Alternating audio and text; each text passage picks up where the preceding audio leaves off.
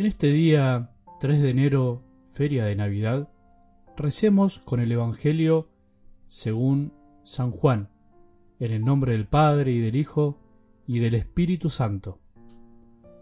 Juan Bautista vio acercarse a Jesús y dijo, Este es el Cordero de Dios que quita el pecado del mundo. A él me refería cuando dije, Después de mí viene un hombre que me precede, porque existía antes que yo.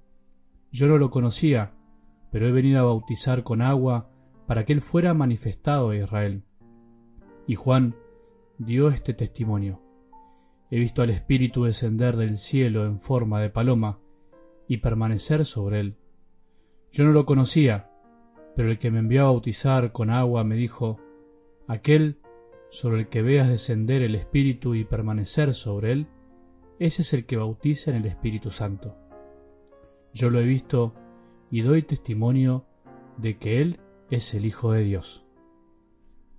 Palabra del Señor.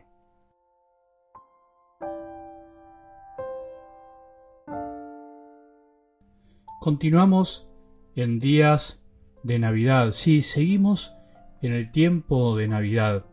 Tiempo para crecer en esta actitud receptiva de la que hablamos tanto, ¿te acordás? Despertarse, convertirse, dejarse sorprender y recibir. Fue el camino del adviento, pero en realidad es un camino de vida, una propuesta para toda la vida. Solo que el adviento y el tiempo de Navidad son como una especie de sacudón, un zarandearnos un poco para que no nos olvidemos. Muchos de nosotros, los que escuchamos los audios, la palabra de cada día, seguramente, en realidad depende de dónde estés, estaremos de vacaciones. Si tenemos la posibilidad, disfrutando de unos días de descanso, otros andarán misionando, viviendo una experiencia distinta, siendo conscientes de que no podemos callar lo que hemos visto y oído. Otros, como dije, según el país donde estén, seguirán trabajando, pero por ahí a otro ritmo, no sé.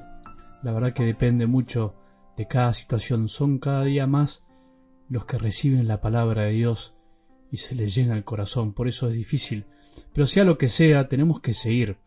Dios no descansa, ama siempre. Dios nos anda buscando en todo momento y nos quiere encontrar en cualquier momento y no hay que ponerle límites a su amor. Algo del Evangelio de hoy nos vuelve a mostrar a un Juan Bautista muy ubicado y al mismo tiempo con capacidad para ubicar a los demás. Hoy damos un paso más. Qué grande es Juan el Bautista. Es el mayor hombre nacido de mujer según el halago de Jesús. Realmente la tenía muy clara, ubicadísimo, no se desubica ante el desubique de los demás y además se dedica a ubicar a los que andan un poco desubicados, como vos y yo. Un hombre de Dios, como se dice, un hombre con una profunda humildad que ocupa el lugar que tiene que ocupar. Es protagonista cuando debe serlo sin perder la humildad y por otro lado ayuda a la humildad de los que andan desubicados por el ego, por la soberbia, como tantas veces nos pasa a todos. En definitiva, ser humilde es estar donde tenemos que estar, ser lo que tenemos que ser, reconocernos como lo que somos, ni de menos ni de más. Decía la gran Santa Teresa de Jesús que la humildad es andar en la verdad, que es muy distinto que andar diciendo la verdad, como si fuera que el humilde tiene que andar continuamente diciendo a los demás quién es y quiénes son los otros.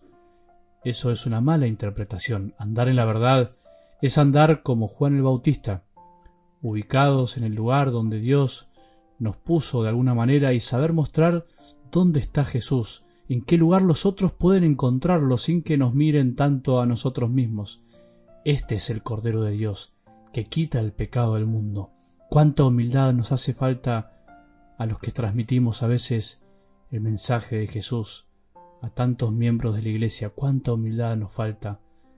Solo tenemos que aprender a señalar y que no nos miren a nosotros, sino que miren a dónde está el dedo, a dónde señala. Por eso cada persona, cada cristiano debe vivir la humildad según el lugar que Dios quiso que ocupe. Se puede ser humilde siendo papa, presidente o siendo un barrendero, un carpintero. No importa lo que hago, sino lo que soy. No hay recetas únicas para ser humildes, sino que la fórmula es descubrir nuestra propia verdad. Eso es andar en la verdad. Eso es tenerla clara sobre uno mismo y desde ahí todo se va acomodando. El que no es humilde en el fondo no sabe bien quién es y qué hace en esta bendita creación. Como no sabe quién es, no hace lo que tiene que hacer o lo hace mal. Hace lo que no tiene que hacer o lo hace fuera de lugar y no en el momento correcto. Lo más lindo del Evangelio de hoy es que lo que hace Juan y lo que dice es finalmente señalar. Señala a Jesús diciendo que lo precede, que existía antes que yo.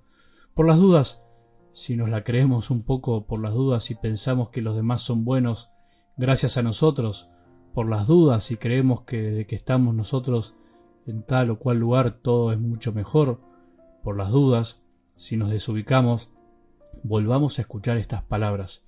Existía antes que yo.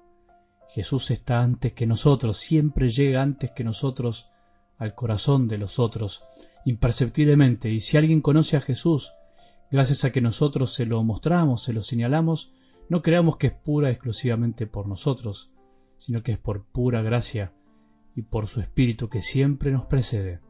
Dejemos que la humildad de Juan el Bautista nos acomode si andamos desacomodados. La humildad conduce naturalmente a la paz, porque nos hace estar en donde tenemos que estar, nos hace andar al ritmo que Dios quiere que andemos. Cuando no hay paz en el corazón, es signo de que todavía nos queda mucho por recorrer en el camino de la humildad, nos queda mucho por conocer de nuestro corazón, nos queda mucho por reconocer sobre nuestra propia verdad. Dice un salmo, busca la paz y corre tras ella. Podemos decir nosotros, busca la humildad y corre tras ella, porque la humildad te dará la paz. Que tengamos un buen día y que la bendición de Dios, que es Padre misericordioso, Hijo y Espíritu Santo, descienda sobre nuestros corazones y permanezca para siempre.